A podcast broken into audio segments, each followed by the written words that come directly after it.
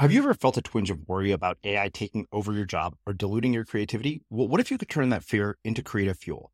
We've just published an amazing new ebook called The Four Keys to Success in an AI World. And this is more than just a guide, it's a deep exploration into the human skills that AI can't touch, the skills that are essential for standing out and thriving, no matter how much technology evolves. We're talking about real differentiators here like creativity, emotional intelligence, critical thinking, and much more. Inside, you'll find actionable insights and strategies to develop these skills, whether you're a creative person, a business person, or just simply someone who loves personal development. This isn't a story about tech taking over. It's a story of human creativity thriving alongside AI. Picture this AI as your creative co pilot, not just as a tool, but a collaborator that enhances your unique human skills. The Four Keys ebook will show you exactly how to do that and view AI in a new way that empowers you instead of overshadows you. Transform your creative potential today. Head over to unmistakablecreative.com slash four keys. Use the number four, K E Y S. That's unmistakablecreative.com slash four keys and download your free copy. If we want to be creative, we have to think like an alien. We have to imagine that we're coming from a different planet and we're seeing the world fresh as if, you know, we've never seen it before. And, and, and that's very much the conditions that are required if you're trying to be creative. Well, we all come with a set of assumptions, a set of principles that we've often evolved from what we've done in the past. And that very much colors the way we think about the problems that need to be solved, the solutions that make sense, the way we look at the future. I'm Srini Rao, and this is the Unmistakable Creative Podcast, where you get a window into the stories and insights of the most innovative and creative minds who've started movements, built thriving businesses, written best selling books, and created insanely interesting art. For more, check out our 500 episode archive at unmistakablecreative.com. Doing creative work can be kind of lonely. And that's why we built the Unmistakable Listener Tribe. The tribe is a community for professionals to connect and support each other. Everything is designed to help you grow your business and share what's working and what isn't. And that's true whether you're a business owner or an artist. You'll get access to feedback, live conversations with guests, and so much more. By joining the tribe, you become part of a community of creators who all support each other, and it's completely free. Hopefully, I'll see you there. Visit unmistakablecreative.com slash tribe to join. Again, that's unmistakablecreative.com slash tribe. Cyril, welcome to the Unmistakable Creative. Thanks so much for taking the time to join us. Well, thanks for having me. It is my pleasure to have you here. So, as I was saying uh, before we hit record here, um, I actually got your book, Alien Thinking, quite a while back. And then for some strange reason, on a random drunken night, I picked it up uh, off the living room table and looked at it and thought, wait a minute, this looks really interesting. And uh, I emailed your publicist back and said, yes, I definitely want to talk to you, one of the authors of this book. Uh, but before we get into the book, uh, I want to start by asking, where were you born and raised? And how did that end up impacting the choices that you have made throughout your life and your career? Well, that's actually a very interesting question. I mean, I was I was born in France, but I quite never lived in France. I've been an immigrant all of my life, believe it believe it or not. And and, and today, I think that this probably impacted my interest um, in in terms of looking at, at creative people and and what sort of solutions exist to the problems that we face in this world. So I was raised in New Caledonia, which is you know not too far from Australia um, and New Zealand, um, and that was when I was a child. And then I moved to Reunion Island, which is a fantastic uh, place in the middle of the Indian Ocean, uh, close to Madagascar, Mauritius. And what's fantastic about this island is that you have people who came from all corners of the world who are living together in this amazing place that sort of erupted from the ocean. It's a volcanic island. Um, and then I lived there until I was 18, went back to France to do my studies, quickly realized I wanted to live in a different place, moved to Canada, where I spent a few years, did most of my studies, uh, and then in the end decided to come back to Switzerland, where I live now.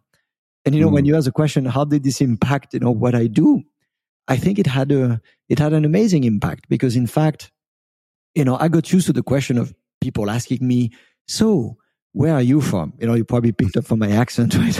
Yeah. I'm not, right? From, from the place where, where, where, you know, any place that, that you can really identify. I mean, obviously I kept my French accent, but, but, um, you know, it feels uncomfortable at first, but then you realize if you can deal with that uncertainty of being in a place that is not, you know, the one that, that, that you've known for a long time, if you, if you go over this feeling of being an immigrant, you realize it's quite nice because you, you get to learn a lot and you realize that people live in places, they face interesting situations always, uh, but they also show different ways of dealing with those situations. And, and there's really no standard way of doing things.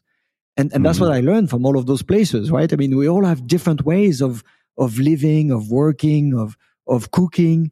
And, and there's always something you can learn from each place that you go to. Yeah. And, and probably that, that again influenced my, my interest for, you know, how can we bring progress to this world? You know, how can we understand the, the, the foundations of creativity? Uh, you know, there's a lot of different things you can learn from various places around the world. And, and that's important if you're trying to be innovative. Yeah.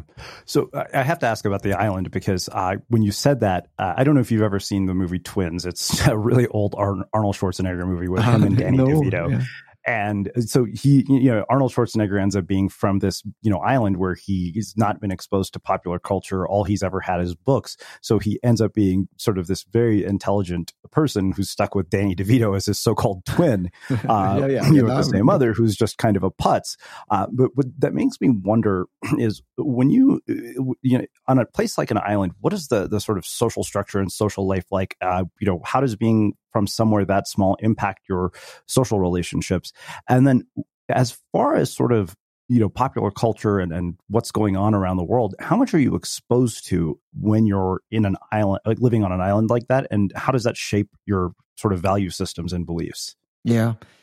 Well the, the, the first thing is that when you live on an island you know you realize that even though it's a small place um, you know, Reunion is a volcanic island, so there are people living in the in the middle of the island, in the mountains, literally um, who have never seen the sea, believe it or not. And, and of course, when you, when you travel on the island, you go into the mountains. I, I love to hike as a, as a child, as a teenager.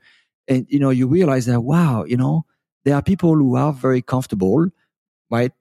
Living close to their roots and who don't necessarily have the opportunity to, to travel and, and discover what, what the world has to offer, even though it's only maybe a few hours from, from where they live. There are people who prefer to live in, in their mountains and, and I've never had a chance to discover the rest of the island. And and and obviously, when you live on an island, there's always a danger that that you don't get to to see something else, right? You you have this island fever that we all know about because you feel that you're somehow confined uh, on on the island. Um, but but yeah. what's interesting is that obviously the island is in the middle of the Indian Ocean, and you can you can travel really quickly to to other places as well. And, and, and then you realize that actually the island was the gathering of several cultures. There are people who came you know, it was a, you know, it was a, a deserted island. There was an empty island. There was nothing. People populated this, this, this island when they, um, and they arrived from, from Africa. They arrived from India. They arrived from, you know, all kinds of the Middle East as well. And now they're all sort of sharing, you know, their customs and, and, and living in peace. And, and, and again, the values that it gave me is that, you know, again, we can live peacefully together. We can all bring a diverse set of views and perspectives. And, and when you mix all of that and you see it in the food you, you see it in the music you, you see it in the in the movie making you know there's so much magic that can be created by colliding and mixing cultures practices uh, sets of values and belief system as well they can coexist and they can create a, a fantastic you know set of materials um, that that is required when when you try to enjoy life and everything that that life can offer yeah. Well, so uh, having grown up like this with this sort of diversity of, of cultures and this sort of melting pot, despite being on an island, when you see something like what's happened in the United States over the last four or five years, where we're becoming more and more divided, what do you make of that? When you see that, like, what do you fear are the consequences of that? Well, interestingly, right? I mean, you live in, in, in any country where you have a mix of cultures there's always a, a, potential, if you will, for, for beauty, right? I mean, those cultures, when they mix and when they interact with each other, can, can create the conditions for newness and, and for great opportunities uh, for learning and, and, and rejuvenation and creation. Uh, but there's also the potential for clash, right? Where cultures don't really talk to each other, don't really understand each other, don't really mix well with each other. And then you end up with a patchwork of, of conflicting sets of values and, and, and systems. And, and so every time that you have a diverse nation or a diverse set of cultures that are in coexistence, you have to spend quite a bit of time working on unity, right? And so, you know, and you see it in, in teams when you have teams of people uh, that are made up of, of individuals who all have their own individual voice and, and, and they bring a very peculiar set of expertise and capabilities and they're trying to work together. They might be very diverse. And so if that's the case, they have a great potential for creativity and innovation and for dealing very effectively with the complex problems that exist. But they also have, you know, a very interesting uh, sort of probability of, of clashing because they might end up in situations where they never agree, they never see eye to eye on, on anything. And, and so, you know, the, the team of, of people who are very diverse get stuck and, and conflicts arise and, and people get frustrated and they, they withdraw their energy from, from, from the team. And so, you know, whenever I work with a diverse group of people, you know, we try to leverage the benefits of diversity, but we also spend quite a bit of time trying to build a united uh, team of people. And the same goes for, you know, again, teams in organizations, but also for, for countries, right? I mean, we should be working on integrating our cultures, integrating our belief systems, integrating our practices, you know, but keeping our individuality, of course. And again, we should build bridges and not walls. That's, you yeah. know, the way I like to think about what makes the world beautiful. Mm. So, you know, I, I, you mentioned earlier that you still have your accent, which kind of made me wonder. And I've, I've asked this version of this question in some way or another to to multiple people who are immigrants. Uh, when you are exposed to so many cultures and you're moving around so much, uh, how do you preserve aspects of your culture through generations and, and I'll you know expand on this. So this is something I've, realized being an Indian person who has a sister who married a guy who's from a different part of India where we speak different languages. And um, you know at the rate things are going at my parents are like the likelihood that I'm going to end up with an Indian girl doesn't seem very high. And my first thought is that the first thing to go is going to be language. And you know I speak my, my native language fluently but even to this day having been born and brought up in the United States my parents will speak to me in our native language and I'll reply to them in English. Yeah. that's just kind of how it's become. And that's apparently quite common. So I wonder in your own life how you've managed to preserve culture and heritage um, despite having gone, you know, and lived in all these different places. Yeah, so so so obviously, I mean, you know, it's it's it's a very interesting question, right? You have to to stay true to who you are first. I mean, I, I really believe that, you know, again, you you come to a place that is made up of very different, you know, sets of of, of you know principles and and and and and you can bring something that is very special very unique to it. And so you've got to believe in in your individuality and and what is it that you can bring to a team to an organization to to a country right? When you come from from somewhere else. And and that's a very special voice. And and and you have to believe in that and and, and try to preserve it as you as you mentioned because there's always a risk right that you you, you end up being like like a virus right? You, you arrive in, in in a new environment and and the new environment is is, is made up of a certain set of, of principles and, and, and your different way of thinking, your different way of, of living, your different way of doing things might be perceived as, as a risk for, for that system that, that exists. And so like any virus, you might, you know, you might get rejected, right? I mean, people might perceive you as the alien. People might perceive you as, as somebody who is clashing with, with established norm, uh, that is prevalent in, in a given society. And so like a virus, you might, you might be rejected but you might also get infected, right?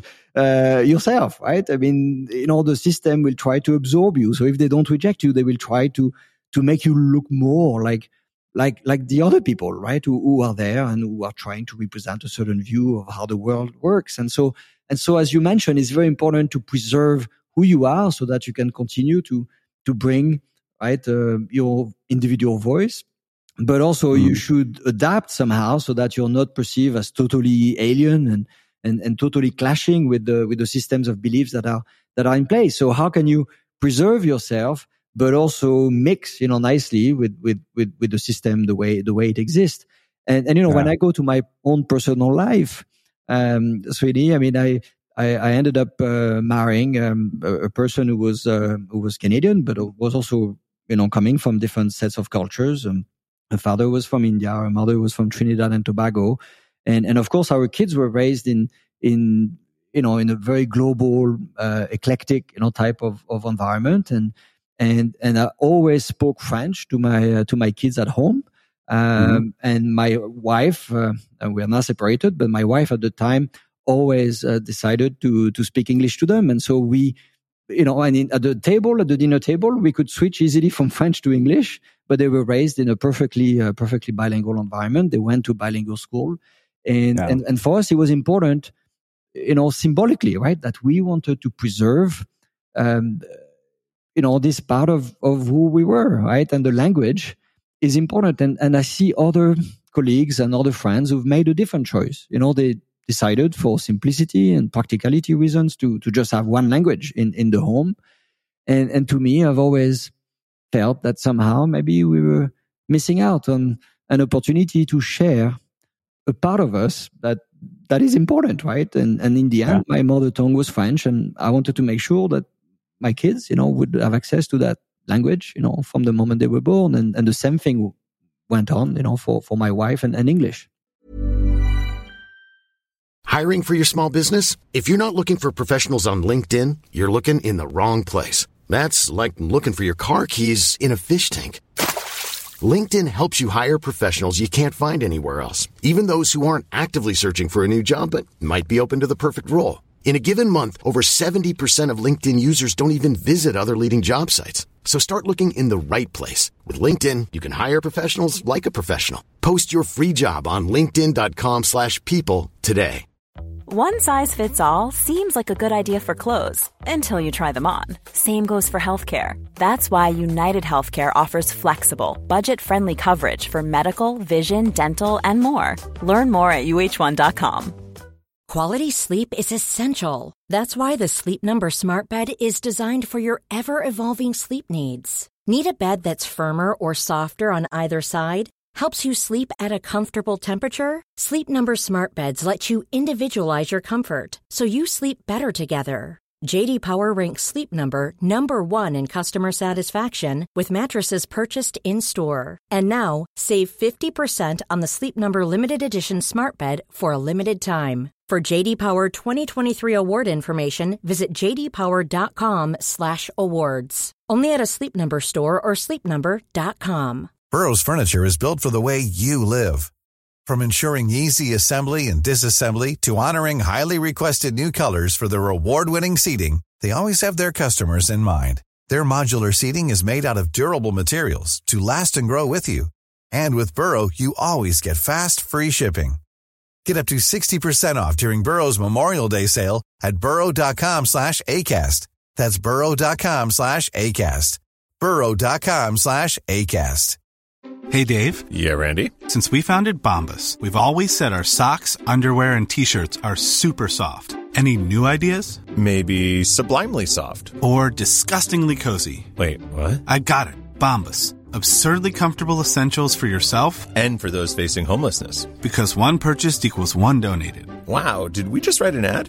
Yes. Bombas. Big comfort for everyone. Go to bombas.com slash ACAST and use code ACAST for 20% off your first purchase. As creators, we're always on the move. Whether it's a live podcast event, a pop up shop, or a workshop, we're constantly interacting with community, and that's where Tap to Pay on iPhone and Stripe comes in. Imagine this you're at a live event, a listener loves your merch, or a participant wants to sign up for your course on the spot. With Tap to Pay on iPhone and Stripe, you can accept their payments right there and then, right from your iPhone, so there's no extra hardware or no delays. Total game changer. It's not just for creators, any business owner can do this. It's about making transactions smoother and much more personal, growing your business in your way. We've been using Stripe for our products and courses for a long time, and now with Tap to Pay on iPhone, you can take your business to the next level too. So visit stripe.com slash tap iPhone to learn more. Remember, folks, with Tap to Pay on iPhone and Stripe, your business is always at your fingertips. Yeah. Well, it's funny because I, I very distinctly remember I grew up in uh, Edmonton, Alberta for about four years. And I remember in elementary school, we had uh, classes that were in French and classes that were in English. And I always wondered to this day why my parents didn't put me in the French class because, as you probably know, it's so much easier to learn a language when you're a kid. Somehow you just pick it up without for even sure. trying. Yeah, um, for, for, for sure. so what? So you leave the island. What has been the trajectory of your career that has led you to the point where you're writing this book and doing the work that you do yeah. after leaving the island? Well, listen, you know, I, I left the island. I was 17, went went to France. You know, decided to to go to university over there, and then quickly realized that in fact, you know, I wanted to continue to to discover the world, and uh, and I, I quite didn't fit in France, right? I mean, I didn't spoke, uh, didn't speak like like like the Parisians. Uh, I, I didn't dress like them, and, and, and in fact, there was an exchange program with the with the University of Ottawa in, in, in Canada, and I just decided to to to go for it, and and then discover the culture. In fact, in Canada, that was very welcoming and and and allowed me to do exactly what you were saying. You know, preserve who you are, uh, bring it to the country because that's what what that's what makes Canada actually beautiful is this gathering of of different cultures. And um, and and and then uh, essentially I was still a French uh, citizen, and at some point I had to do my military service. Realized that uh, you know I I could do it uh, as a civil service. Decided to become a teacher uh, in in Canada for a couple of years, and then realized I loved it. Right? And so decided to go back to school. Uh, and after a few years, join IMD. IMD is, is here in Switzerland, is a very special place. Um, it's, it's a business school that is one of the leading business schools in the world, but it was founded by business executives for business exec- executives. And, and so it's a place that gives me the opportunity to, to work with, with real people. Uh, so I work with, with senior executives working in large multinational corporations. Uh, but I also work with small startups who are, are trying to somehow bring, you know, new value to the world. And, you know, every time, every day when I go to work, um, I have the opportunity for conversations with, with people who are trying to reinvent who they are, what they do. And over the years, I've learned a great deal about what makes certain people, certain organizations successful, uh, what makes them able to think differently about the world in which we live, um, identify important, meaningful problems that need to be solved, but also be creative in the kinds of solutions that they that they bring to the world. And so I've seen yeah. a lot of willingness to reinvent what we do, uh, but I've seen interesting journeys with sometimes great successes, uh, but also in other occasions frustrations, and mm-hmm. and you learn from all of those experiences, and that's what we try to bring in the book. Yeah. So two questions. Um, you know, we talk when anytime you go to a, a, new place, they, they talk about this whole idea of culture shock. Uh, mm-hmm. And wonder when you come from, uh, you know, the island to France to Canada, when you get to Canada, what aspects of the culture shocked you? when I came from France to Canada, I remember, you know, I mean, you know, one of the big things when you arrive is, is like all those student clubs, you know, that you discover. And, you know, so I was doing my, my MBA in Canada and literally on the first day you get in, introduced to all the clubs that you could that that you could uh, uh, that you could participate to. And and and then I remember the first people I ended up talking to were absolutely wonderful individuals. Uh, a club of the you know sort of uh, gay and lesbians and, and transgender. And and I felt wow this is amazing because I could never imagine. And at the time I mean it was it was it was you know 30 years ago uh, or 20 years ago rather.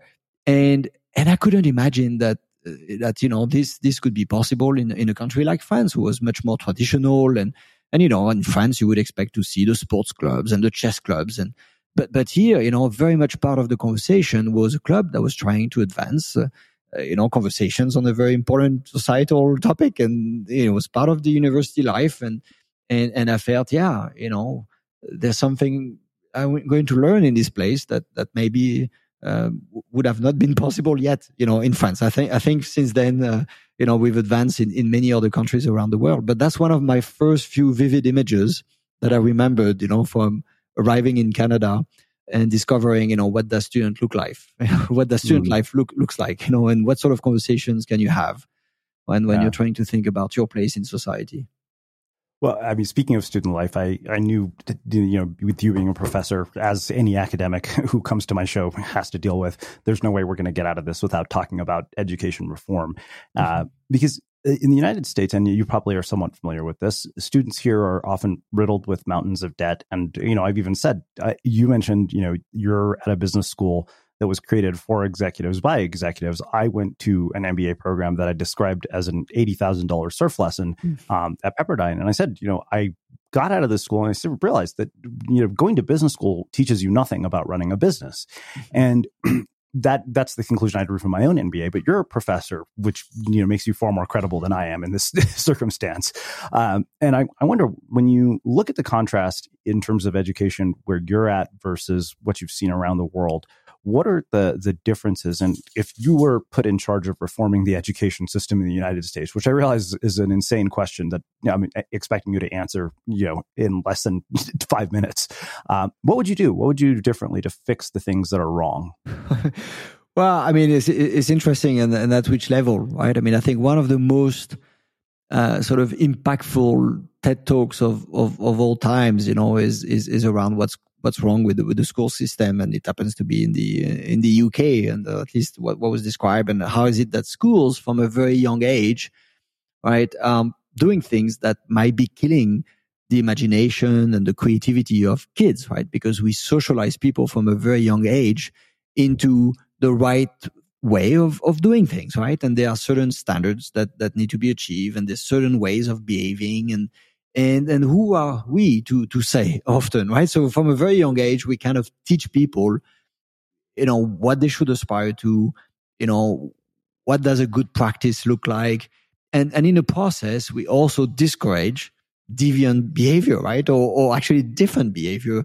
Um, and, and we discourage kids from, from continuing to express their, their creativity. And so I think the, you know, my, my, my first, um, my first level of, of, of interest, if you will, would be around what is happening in schools. And, and, you know, are we only emphasizing the academic, uh, uh, sort of topics and credentials, or are we creating, uh, possibilities for kids to be well-rounded, you know, individuals with, uh, uh, who have a chance to explore and develop their character, who have a chance to to develop the appreciation for nature, for for the arts, for for essentially all the the, the dimensions that are important to to achieving happiness in, in, in, in their lives and contribute to the progress of, of society and not just business.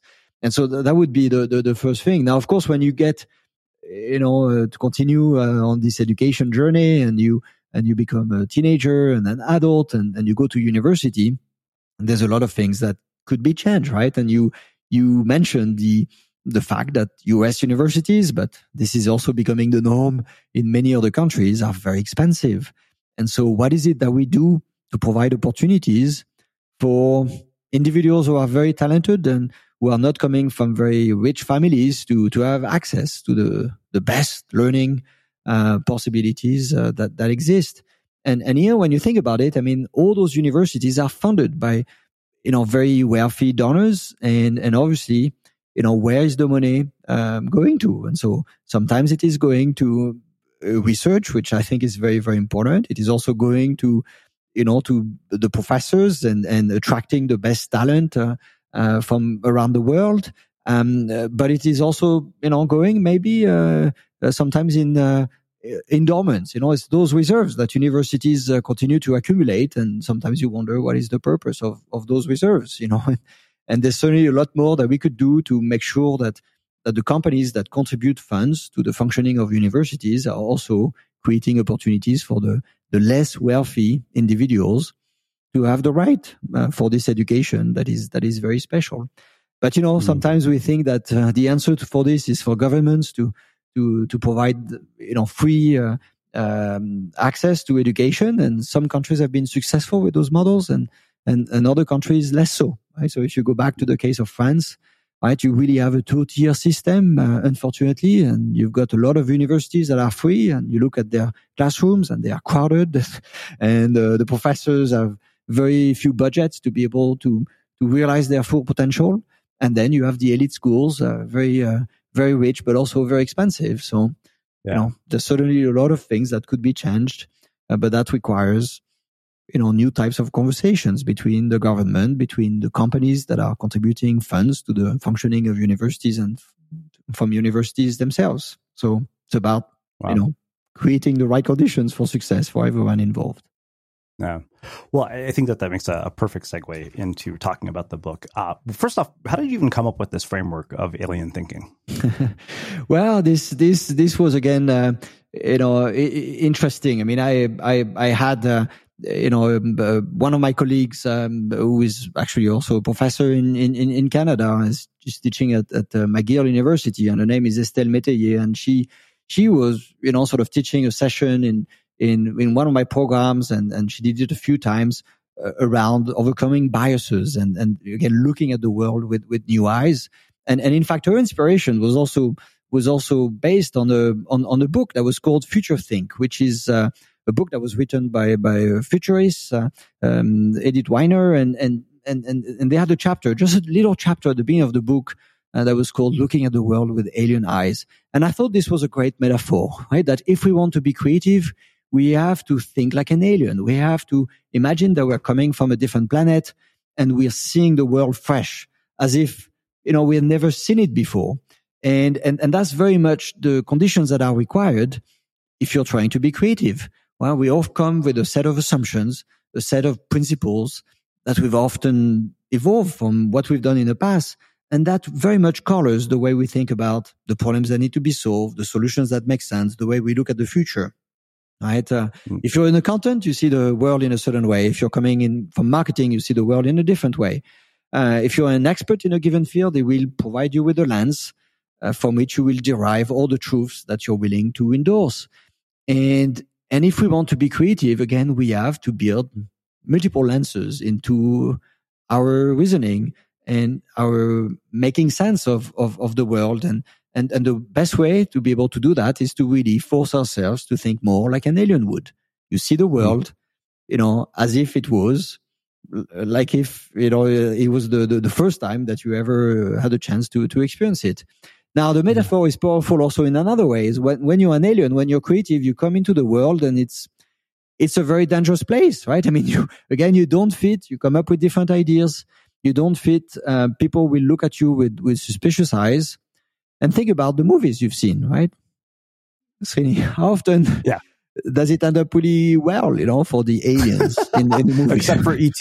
yeah, except for ET, but even he has to kind of like escape a few, uh, a few difficult situations, right? And, uh, and, and, and so that was a great metaphor, right, for us. But it's a little bit like saying, well, you've got to think like an immigrant or you've got to think like a child. You know, you don't know yet. You know, you think you know, but you don't know.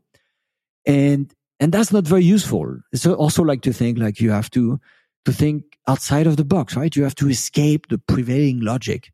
You have to fight orthodoxies. But how do you do that? like, how do you do that? And, and, and this is where beyond the metaphor, you know, we also use the metaphor to provide a very useful set of techniques that people can actually apply from any sphere of life. So whether you're working in, in a government or you're working in a company or you're working in the hospital or you're working, you're an independent, entrepreneur or you're a writer or you're an artist, you know, what is it that we can learn from pioneering thinkers and change makers in terms of how they approach the world and how they become creative? Well, we've studied quite a few and, and we come up with a set of strategies. And that's why Alien is also an acronym. It's, it's mm-hmm. a, a, word that stands up for five lenses. And so, you know, the A means uh, something and, and, and, and so on. And each letter is, is essentially a letter, a, a letter that represents a part of the mindset uh, that, that you need to embrace and, and a set of strategies that you can use to foster this particular take on, on, on, on the world. And that's what we go through in the book. There's never been a faster or easier way to start your weight loss journey than with PlushCare. PlushCare accepts most insurance plans and gives you online access to board-certified physicians who can prescribe FDA-approved weight loss medications like Wegovy and Zepbound for those who qualify.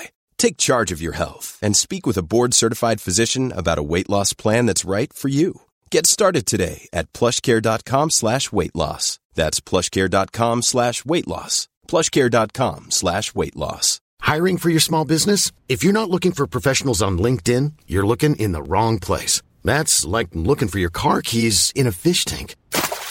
LinkedIn helps you hire professionals you can't find anywhere else, even those who aren't actively searching for a new job but might be open to the perfect role. In a given month, over 70% of LinkedIn users don't even visit other leading job sites. So start looking in the right place. With LinkedIn, you can hire professionals like a professional. Post your free job on linkedin.com slash people today. Everyone knows therapy is great for solving problems, but getting therapy has its own problems too like finding the right therapist, fitting into their schedule, and of course, the cost. Well, BetterHelp can solve those problems. It's totally online and built around your schedule. It's surprisingly affordable too. Connect with a credentialed therapist by phone, video, or online chat, all from the comfort of your home. Visit betterhelp.com to learn more and save 10% on your first month. That's BetterHelp, H E L P. Hey, it's Ryan Reynolds, and I'm here with Keith, co star of my upcoming film, If, only in theaters, May 17th. Do you want to tell people the big news? All right, I'll do it. Sign up now and you'll get unlimited for $15 a month in six months of Paramount Plus Essential Plan on us. Mintmobile.com slash switch. Upfront payment of $45 equivalent to $15 per month. Unlimited over 40 gigabytes per month. Face lower speeds. Videos at 480p. Active Mint customers by 531.24 get six months of Paramount Plus Essential Plan. Auto renews after six months. Offer ends May 31st, 2024. Separate Paramount Plus registration required. Terms and conditions apply if rated PG. A lot can happen in three years. Like a chatbot may be your new best friend. But what won't change? Needing health insurance. United Healthcare Tri-Term Medical Plans, underwritten by Golden Rule Insurance Company, offer flexible, budget-friendly coverage that lasts nearly three years in some states. Learn more at uh1.com. Quality sleep is essential. That's why the Sleep Number Smart Bed is designed for your ever-evolving sleep needs. Need a bed that's firmer or softer on either side? Helps you sleep at a comfortable temperature? Sleep Number Smart Beds let you individualize your comfort so you sleep better together. JD Power ranks Sleep Number number 1 in customer satisfaction with mattresses purchased in-store. And now, save 50% on the Sleep Number limited edition Smart Bed for a limited time. For JD Power 2023 award information, visit jdpower.com/awards. Only at a Sleep Number store or sleepnumber.com. Yeah. Well, let's get into those because uh, I think that that was my favorite thing about it is mm-hmm. the fact that you took that acronym and you pre- created this just brilliant framework for how to look at this. And let's start with attention because it's funny. All the conversations that we've had about attention here on Unmistakable Creative have typically centered around managing your attention and dealing with distractions. But I think what I appreciated about this is that you had a very different take on this. It was a, a sort of new idea um, when we're talking about attention. And you say when we turn our attention towards something, we must necessarily turn it away from something else. Because attention is a selective activity, we must choose where and what to focus. The attention allocation directs how individuals and organizations interact with the external environment. It determines which stimuli they notice and which they look at. And then you go into these concepts of zooming in and zooming out. So, can you expand on that and talk about how it affects our work? Sure. You know, and, and, and again, we tend to zoom in often, right? When we are leaders and or we are creative people, we, we actually immediately zoom in on, on some aspects of a situation that we think is interesting, right? There are people we talk to um, that give us insight and, and then immediately we sort of zoom in. We, we focus our attention, we focus our time, we focus our effort, right? On, on, on, you know, on, on a certain type of, of phenomenon that, that, that we think we can explore, that we can change, that we can improve. And, and, and that's important. We have to be able to do that, right? But know, the problem is that we might be looking looking at the wrong thing, right? I mean, we might be zooming on the wrong set of people, the the wrong set of issues, and and and we might be solving a problem that doesn't need to be solved or that is ill formulated, if you will, um, and and that will um, lead us in, in directions that are not, you know, very productive for for for the type of, of progress that we're that we want to bring to the world. And so so we have to be able to zoom out. We have to be able to see the whole a sort of system, if, if you will, and, and consider multiple lenses of stakeholders that could inform the way we, we, we make sense of, of the world that we live in. And so mm-hmm. we have to see the, the, the, the, the forest and, and, and not just the trees. But we also have to switch focus. And I'll give you, I'll give you an example because even if we do that, right? So I take my MBA students every year and we try to improve the, the way we, we, uh, we make sense of, of, of, the hospital, right? And, and, and, you know, if we are trying to improve the patient uh, experience, uh, you get admitted to the, to the hospital and there's all kinds of things that, that could go wrong, right? And so we might zoom in, we might have privileged conversations with the nurse uh, uh that will tell us, you know, her own reality on, on what is happening and what is problematic for patients. And, and we zoom in on that. But, but, but unless we talk to a multiple set of stakeholders, right? Uh, we won't really understand what, what can be done. So we need to talk to the hospital administrators. We need to talk to the doctors. We need to talk to the patients themselves. We need to talk to the, the families of the patients. You know, we, we, there's all kinds of stakeholders. So again, zooming in, but also zooming out, right? Look at the world from multiple lenses. And then often you also need to switch focus because even if you zoom out, you're often still biased. You're still looking at the wrong system, if you will. And I'll give you an example and I'll choose a different example to illustrate the point. You know, there's a, a story that we tell in the book about Kellogg, right? So I don't know if you like cereals or if you have kids who like cereals, right? Yeah. Um, uh, but you know, one problem with cereals is that often there are plenty of sugar and they are not so healthy. So, so, so they were trying to come up with a better food diet for kids. Uh, but also one that they would be able to to bring to school and, and enjoy at school uh, for those kids who don't necessarily want to, you know, to to to have a, a, lunch provided by the school. So how do you do that? And so again, they they, they, they zoomed in, you know, on, on the current practices and, and what is it that families do and so on. And they zoomed out. They they talked to nutritionists and they talked to uh, uh, the teachers themselves to have their view on you know what could be done. They they they talk to the you know to to to to pediatricians and and and so on. And then they realize well you know they were not getting anything really new really interesting. Until one person said well what if we talk to the janitors? The janitors you know the people cleaning the school premises. And you know this is interesting because it turns out that the janitors you know see all kinds of things that everybody else ignores right? So they are you know, sort of present in the school corridors. You know, they see the kind of chats that are going on between the kids. They are there also during school recess. They see what food items get traded, you know, on the, the school black market. They see what food items end up in the in the bin. So the parents put them in the bag, thinking the kids are enjoying, you know, some nice healthy snacks, you know. But in fact, you know, those are kind of being thrown upon by the kids themselves, and they just throw them in the bins, never tell the parents.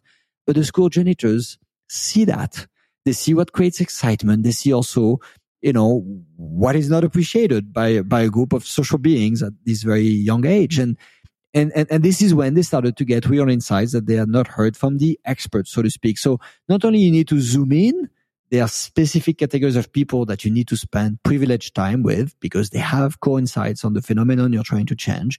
You have to zoom out and often you've got to switch focus, right? So if you go back to the hospital example I was giving you earlier, you could probably still talk to the janitors, but you could also, if you're trying to improve, you know, the experience of patients at the hospital, you could also go to their homes because in fact, one day, right, they will not be at the hospital. And so the best insights maybe you get from other settings than the hospital. Switch focus and you might see the light. Okay, so wow. that's for uh, attention, right? Right, Switch so your focus to see the world from different angles. Yeah, yeah. Yeah. And, okay, so and levitation, the L. Yeah, yeah, sorry, sorry, sorry. So, so the L stands for levitation. And, and as you can imagine, um, you know, if you do what I've just described around paying attention to the world in, in all kinds of new and interesting ways, it can become overwhelming. And often, you know, as creative people, we neglect, you know, the, the importance um, uh, that is uh, of, of, the the importance of of taking time off and and time outs and and creating the space for you to stop doing what it is that you're doing and and and in fact uh, gain perspective and enrich your understanding. And if you look at all the high performers in any discipline and the people who are performing but also finding ways to continuously reinvent themselves, they do take time out as they do in sports. You know, when things don't work out, stop what you're doing, reflect on what is working, what is not working so well, and and give yourself a chance to to do something else, right? Something new. But often in in in in big companies or in various aspects of our lives, we are so busy, we're just going on to the next activity, to the next task, but we don't take time out. We don't say, okay, you know, this is not really working out. Let me just disconnect. You know, let me take a little walk. Um, uh, you know, a 30 minute walk. Let me think about what it is that I'm doing. I might come back uh, and be more creative, right? In, in the resolution of, of the problems I'm trying to solve. But also take time mm-hmm. off. I mean, sometimes we need time off to, to actually recharge our batteries. And, you know, we tell the story of uh, uh, uh Adrien Ferrard, uh, the chef who, who, who, created El Bulli, one of the, the, the restaurants that, that was voted the, the number one restaurant in the world for five years in a row. He used to close his restaurant six months every year. six months every year because he said the kind of world that we live in doesn't give me the space I need, right, to remain creative. So obviously, very few of us can go to our boss in the organizations we work for and say, "You want me to be creative? I need six months sabbatical every year." But the point is, you need space, right? And yeah. and all the very creative ideas that we see often have taken a long time to incubate, to germinate. So we can't just order creativity for the next six months. We can't just expect a team to come up with a very, you know, innovative concept in three weeks or in six months. Often, right, those ideas that are very creative take time to incubate, to mm-hmm. germinate, mm-hmm. and and and we've got to be able to be comfortable, right, with longer time frames if we try to to change the paradigm that that we operate in, and and organizations yeah. are not very comfortable with that. Mm-hmm. Right, so well, that's so for levitation. Right? But but interestingly, well, there's, there's I'll, go back to of, one once. Oh, sorry. Yeah, Go ahead. Sorry, I, yeah. I, did have a question about levitation actually that, that you brought Good. up. It, you, and you you talked about um, the echo chamber effect, where you said technologies can also create an echo chamber effect that buffers you from novel sources of ideas because the notifications you opt to receive are tailored to your interest. You discard the creative freedom that comes with browsing. How do people stop doing that? Because it, to your point, you know, I saw this when I started watching Trevor Noah on YouTube, and next thing I know, all my recommendations were Jon Stewart, you know, Stephen Colbert, pretty much everybody who uh, would basically fall into the category of being on the left. Yeah. So, so, so, so you're completely right, right? I mean, we live in a world where the shows we watch on Netflix are customized to our taste. Uh, you know, every application that we use on, on our mobiles is, is essentially trying to code, you know, what is it that we're interested in and, and tries to provide content that, that fits, you know, with, with what we want to see. And, and, and, and that is working against us when we are trying to be creative, where we need serendipity. We need to be exposed to ideas that we would have never come across otherwise, right? So, so, so we need to fight this, right? And, and, and indeed, that's the problem with digital tools. They're so efficient, right? That they bring the information we need at our fingertips. But sometimes, right, to come up with better solutions to the problems we face, we don't know what information we need, right? The learnings can come from anywhere. uh, and, and topics that, that, we would have never explored, um, you know, if if we had been rational about uh, about yeah. them. And so and so we need to fight that. And and you know, the simple things that that we can do, right? I mean, it's still okay, you know, to go to the library and just stroll through the through the books, you know, uh, without any purpose in mind, and then just pick, yep. you know, a, a, book randomly and say, you know, I'm going to read this, you know, and maybe I might learn something in this. That so, of course, it requires a little bit of time, but, yeah. but it might be an investment in your creativity. It's okay to go to a conference that has nothing to do with your field of inquiry, right? Mm. You might see a speaker talking about a topic that again is very different from your own, but the way that speaker is making sense of the world um, might give you an inspiration that will find its way into your own context and make you very creative, right? Yeah. We say yeah, innovators absolutely. steal with pride right? Innovators yeah. don't have, you know, sort of uh, eureka moments where they they think about concepts that had never been envisioned before. They they notice interesting things that come in very different horizons than their own, and they and they find a way to to bring them and bore them and add on mm. to them. They steer with pride, and that's what serendipity yeah. can give you.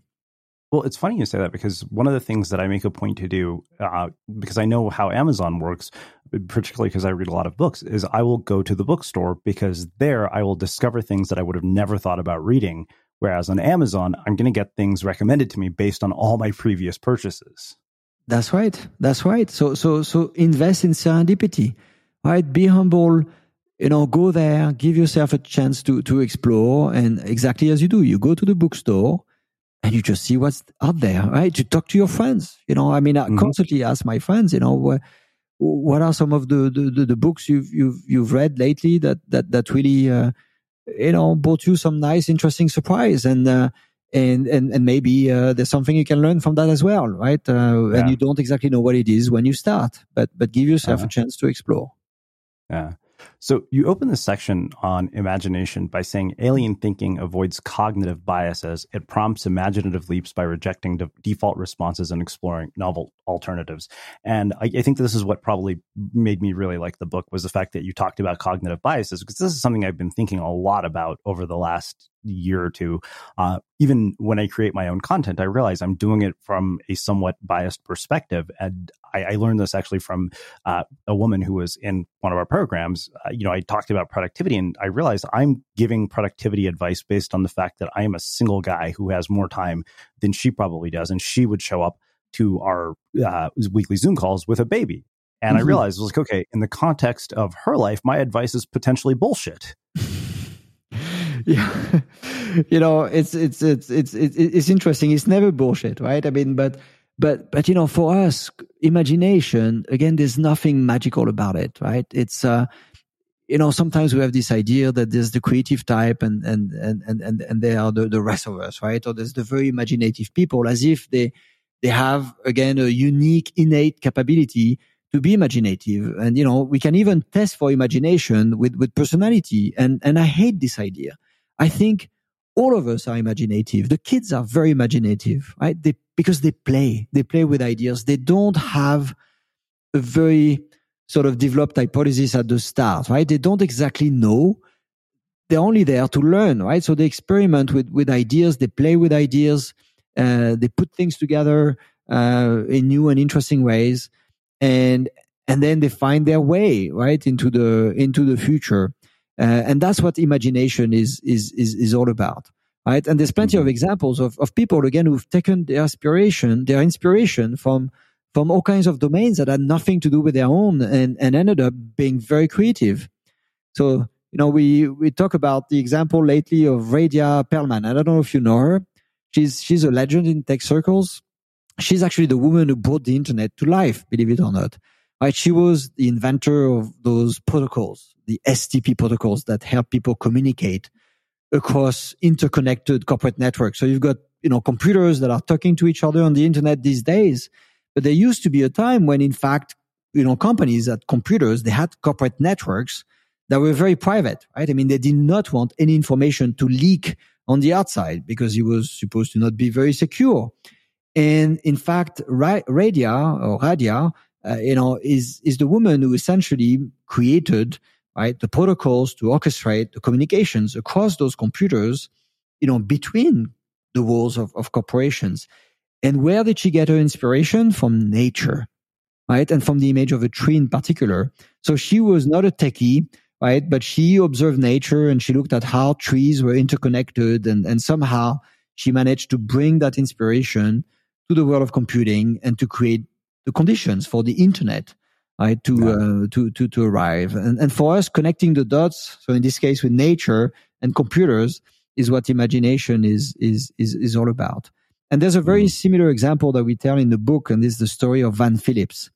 And Van, Van Phillips is, is, is a young gentleman who had lost his lower leg in a water skiing accident. And he was so dissatisfied with the performance of, of the limbs that the doctors like sort of gave him after, after the accident that he decided to design his own. And basically what he realized that the doctors at the time and the, the, the prosthetic doctors you know, wanted to give him a leg that, that looked like a leg, like a human leg. But he realized that in fact, that was not the point. You know, what he needed was a leg that functioned like a leg, even though it didn't look like a leg. And so he approached the problem from a very different perspective. And he ended up being very imaginative because he drew his inspiration from diving boards, believe it or not, but also the wild cheetah. And he's like, you know, what is it that I can learn from a diving board and from the wild cheetah? And he made connections between the elasticity of the of the um, the, the, the the the tendons in in, in the wild uh, cheetah and the uh, and the resistance of the diving board, and he basically created the famous prosthetic limb that powered, and maybe you know that Oscar Pistorius, right, to succeed as a professional wow. sprinter. But you know, if you look at the at, at, at, at that sort of invention, it has nothing to do with you know how we thought about prosthetic limbs, you know, in, in, in the past. And again, he, he, drew his inspiration from nature and, and, and from objects that are nothing, you know, that have never found their way to, to the medical field, if, if you will. And, and, and that's mm-hmm. what really we believe is the power of imagination. Don't assume you know where your inspiration is going to come from and try to make links across domains that have nothing to do with each other. Often, this is how great creativity is going to emerge. Mm, wow. So let's talk about experimentation. I think what struck me about this was something that you said. You say experimentation is the process of turning a promising idea into a workable solution that addresses a real need. The top reasons that startups fail, according to startup founders, is that they offer something nobody wants. Therefore, to establish whether an idea is desirable and viable, you must engage in experimentation. Just as important, experimentation is an essential tool for exploring your options and testing your assumptions. But I think what struck me most was you make this distinction between how alien thinkers conduct experiments and the scientific method. Can you expand on that?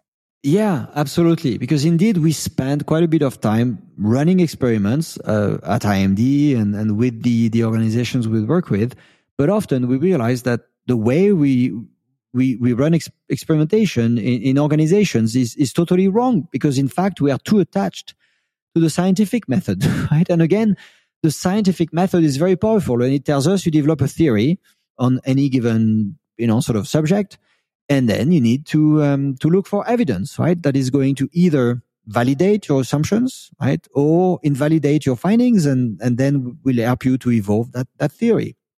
And that sounds great great in practice.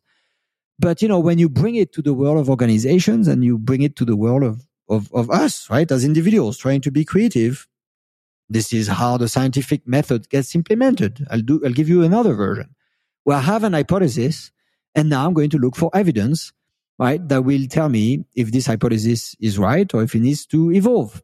The problem is that when we look for evidence, right, we are often just trying to find, and in fact, we see only the evidence that is going to support the initial theory that we have developed.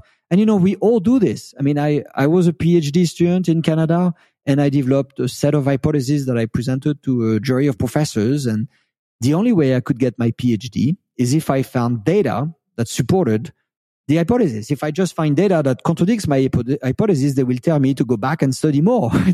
So we, and, and the same goes, you know, we are trying to be creative in organizations. We're expected to succeed. And so we develop a, a set of assumptions around a new product, a new service, a new solution that meets customer needs in new ways. And then, of course, we are testing right, those ideas. But the only thing we want to find is data that confirms that we are right. Yeah. We are there to prove, not to improve. yeah. and, and that's the, the, the, problem. And one executive I worked with told me, if you torture the data long enough, Srini, it will confess. and, and, and, that's, and, and, that's what we do. When instead yeah. we should be letting the data speak. And so sometimes we don't need an hypothesis, right? We don't need an mm. hypothesis. We, we could, we could just look at data and see all kinds of things that are interesting and derive a theory from it, right? And and and and and, and we often don't do that. We think it's wrong, right? But we have to be able to play with ideas without a clear hypothesis at the start and see how the future unfolds as we see it, right? Mm-hmm. Without always a clear hypothesis at the start. So so that's what we try to explain and how to do that in the book as well. Yeah. So when you get to navigation, you say successful navigation starts with preparation, to respond appropriately to threats and opportunities on the spot, you need to be physically and mentally prepared. And then you say something, I think that this is what I really wanted to ask you about. You said whether working independently or within an organization, innovators often delude themselves in two ways. They overestimate the ability of their breakthrough solution to speak for itself and succeed on its own merits. They fall to prey to the if you build it, they will come fallacy. Second, they underestimate the potential hostility of the environment. How do you actually avoid both of those? you know that's that's for us you know probably one of the most important aspects of of, of the book and, and one that is often neglected by people who are creative right and and and because you are creative because you have identified a, a better way potentially of, of, of solving problems that exist in this world that that you emphasize that right i mean you you go and you meet people and, and you engage all kinds of stakeholders and you focus on what makes your solution disruptive, what makes your solution better than what exists already out there. And, and of, of course, we've spent so much time perfecting, developing those ideas that, that we've fallen in love with them. And, and, and we somehow expect that everybody will, will kind of welcome us with open arms and say, thank God, you know, you've arrived.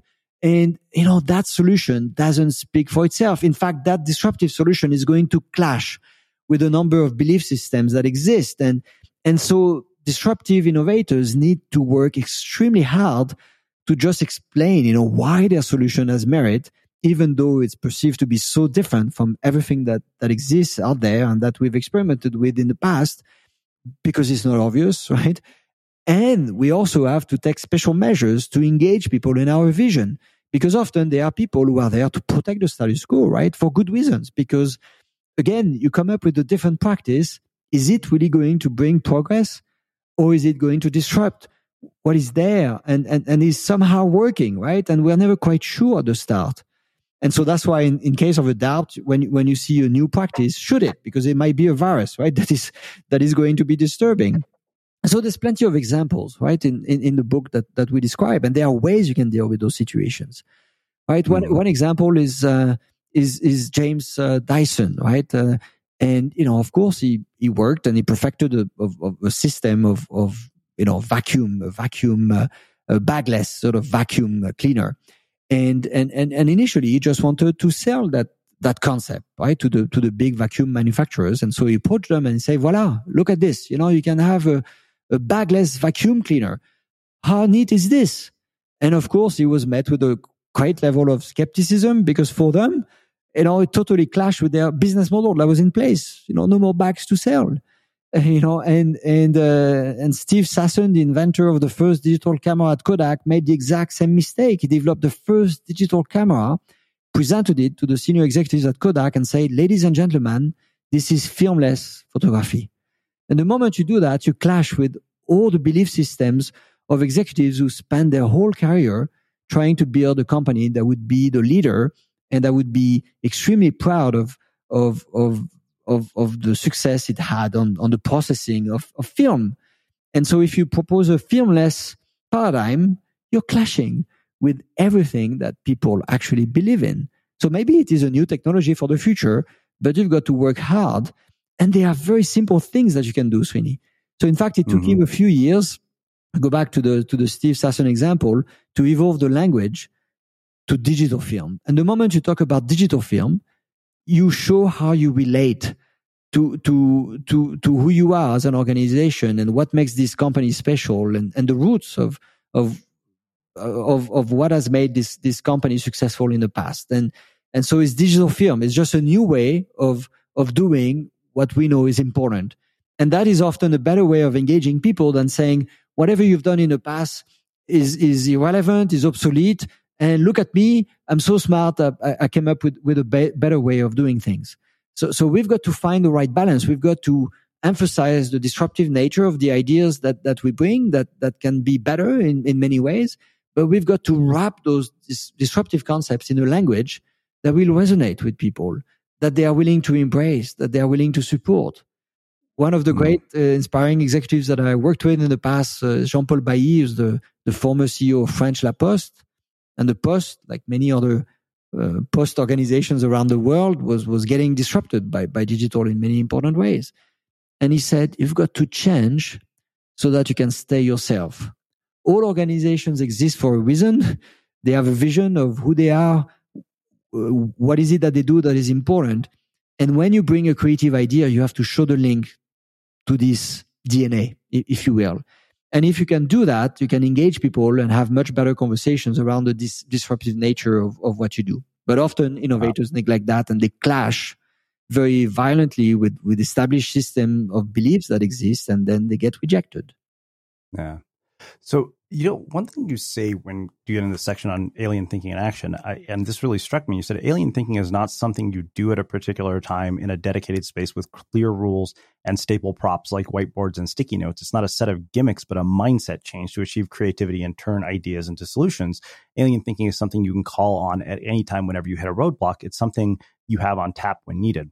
And I, I loved that you've said that because I think the tendency for anybody who you know is a knowledge worker, anybody who is a creative, when they see mental models like this, they and I know this because this is my own tendency, they will tend to go into okay, how do I follow this you know sort of step by step approach to get the results that Cyril is saying I can get. Yeah. Um, and yet I, I love the fact that you you looked at it much more as, as a mindset as opposed to a series of tactics.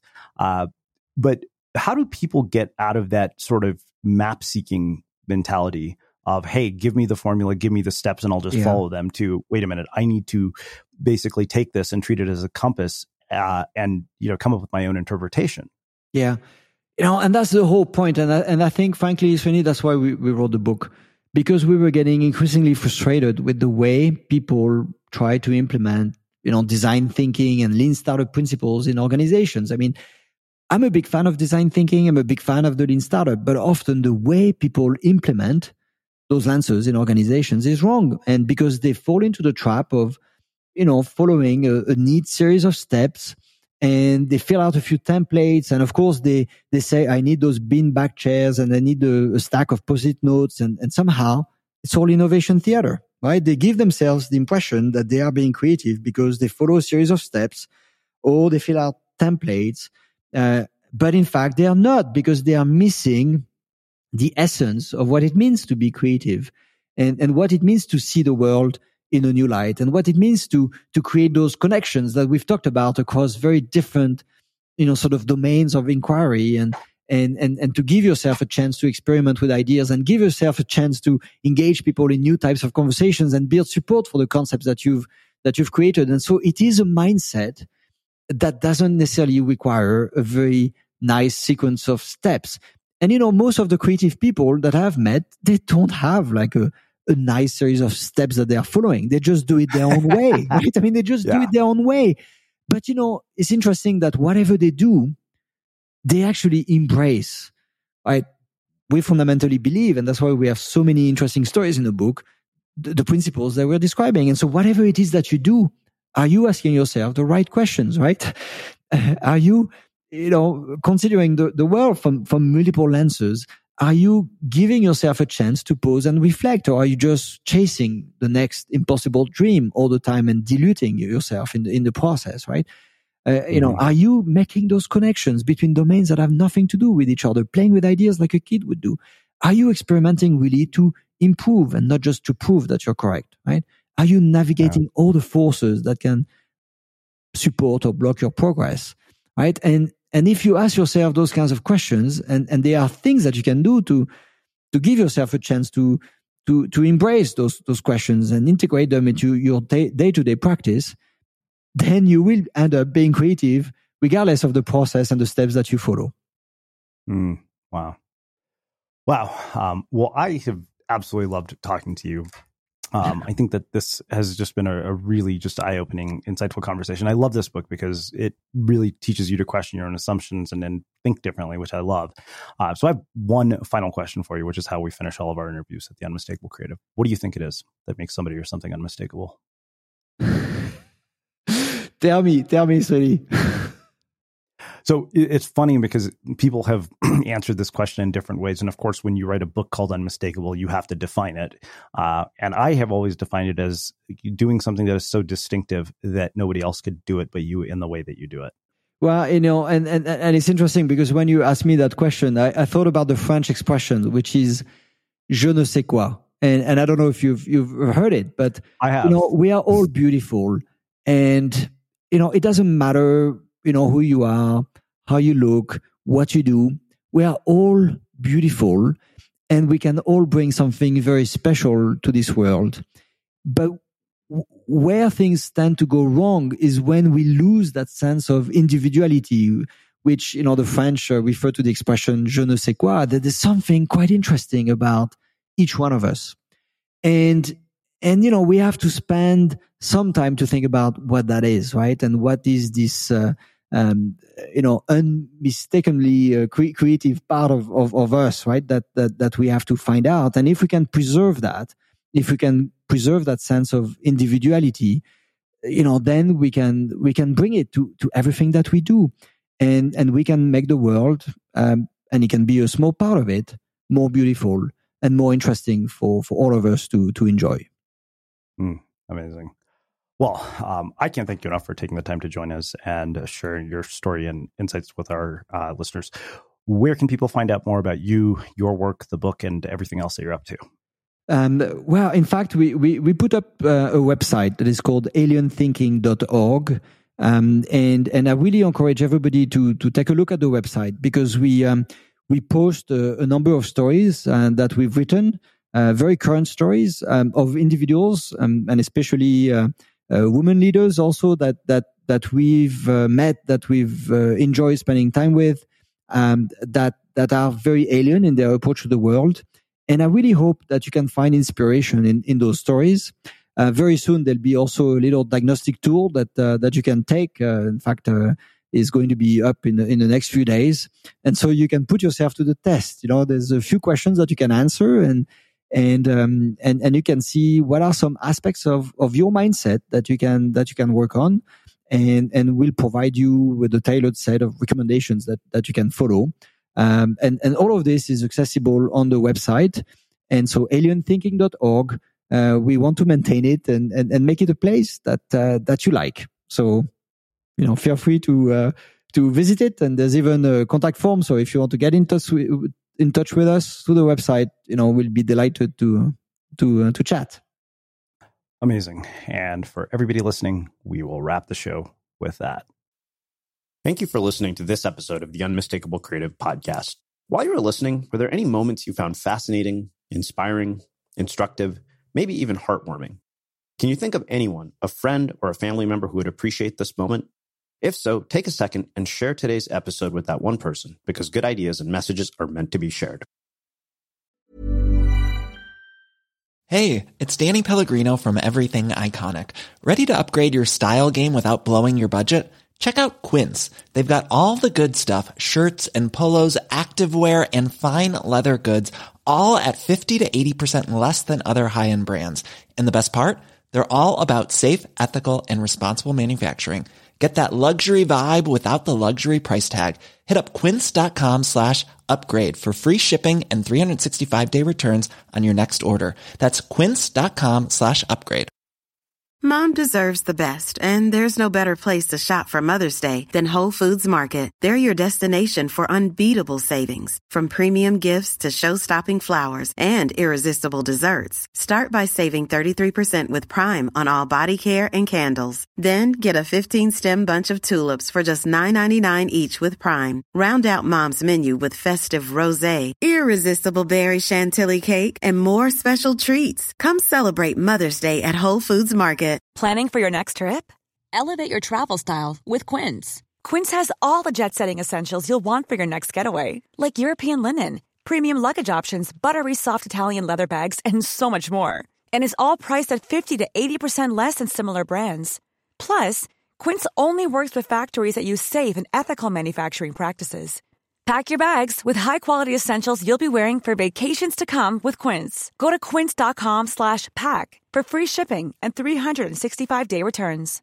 Imagine the softest sheets you've ever felt. Now imagine them getting even softer over time. That's what you'll feel with Boll and Branch's organic cotton sheets. In a recent customer survey, 96% replied that Boll and Branch sheets get softer with every wash. Start getting your best night's sleep in these sheets that get softer and softer for years to come. Try their sheets with a 30-night guarantee. Plus, get 15% off your first order at bollandbranch.com. Code BUTTERY. Exclusions apply. See site for details. Have you ever felt a twinge of worry about AI taking over your job or diluting your creativity? Well, what if you could turn that fear into creative fuel? We've just published an amazing new ebook called The Four Keys to Success in an AI World. And this is more than just a guide, it's a deep exploration into the human skills that AI can't touch, the skills that are essential for standing out and thriving, no matter how much technology evolves.